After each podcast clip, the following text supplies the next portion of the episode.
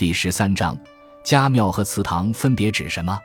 家庙乃是中国古代的官宦贵族建立的供奉祖先的地方，一般是一个家族单独建立。古代天子和诸侯之庙一般称为宗庙或太庙，而大夫是以及后来封建社会的官宦贵族之庙，则习惯上称为家庙。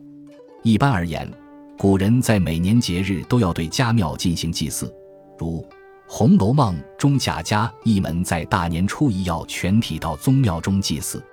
另外，古人在出远门、升迁、婚丧等事情时，都要到祖宗这里来告诉祖宗一声。如贾政在朝廷升职及因放外任出远门时，均到宗庙中跟祖先进行汇报。南宋之后，家庙也被称为祠堂。周礼曾规定，庶人祭祀祖先只能在寝内，不得建庙。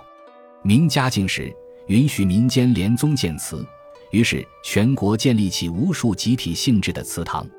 一般一个村庄的同姓便会建立一个祠堂。尽量盖得豪华一些，以作为本姓的荣耀。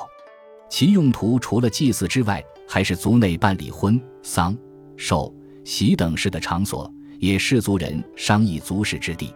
其内一般存有族谱，对于姓氏渊源的介绍、族人荣耀、妇女贞洁等匾额。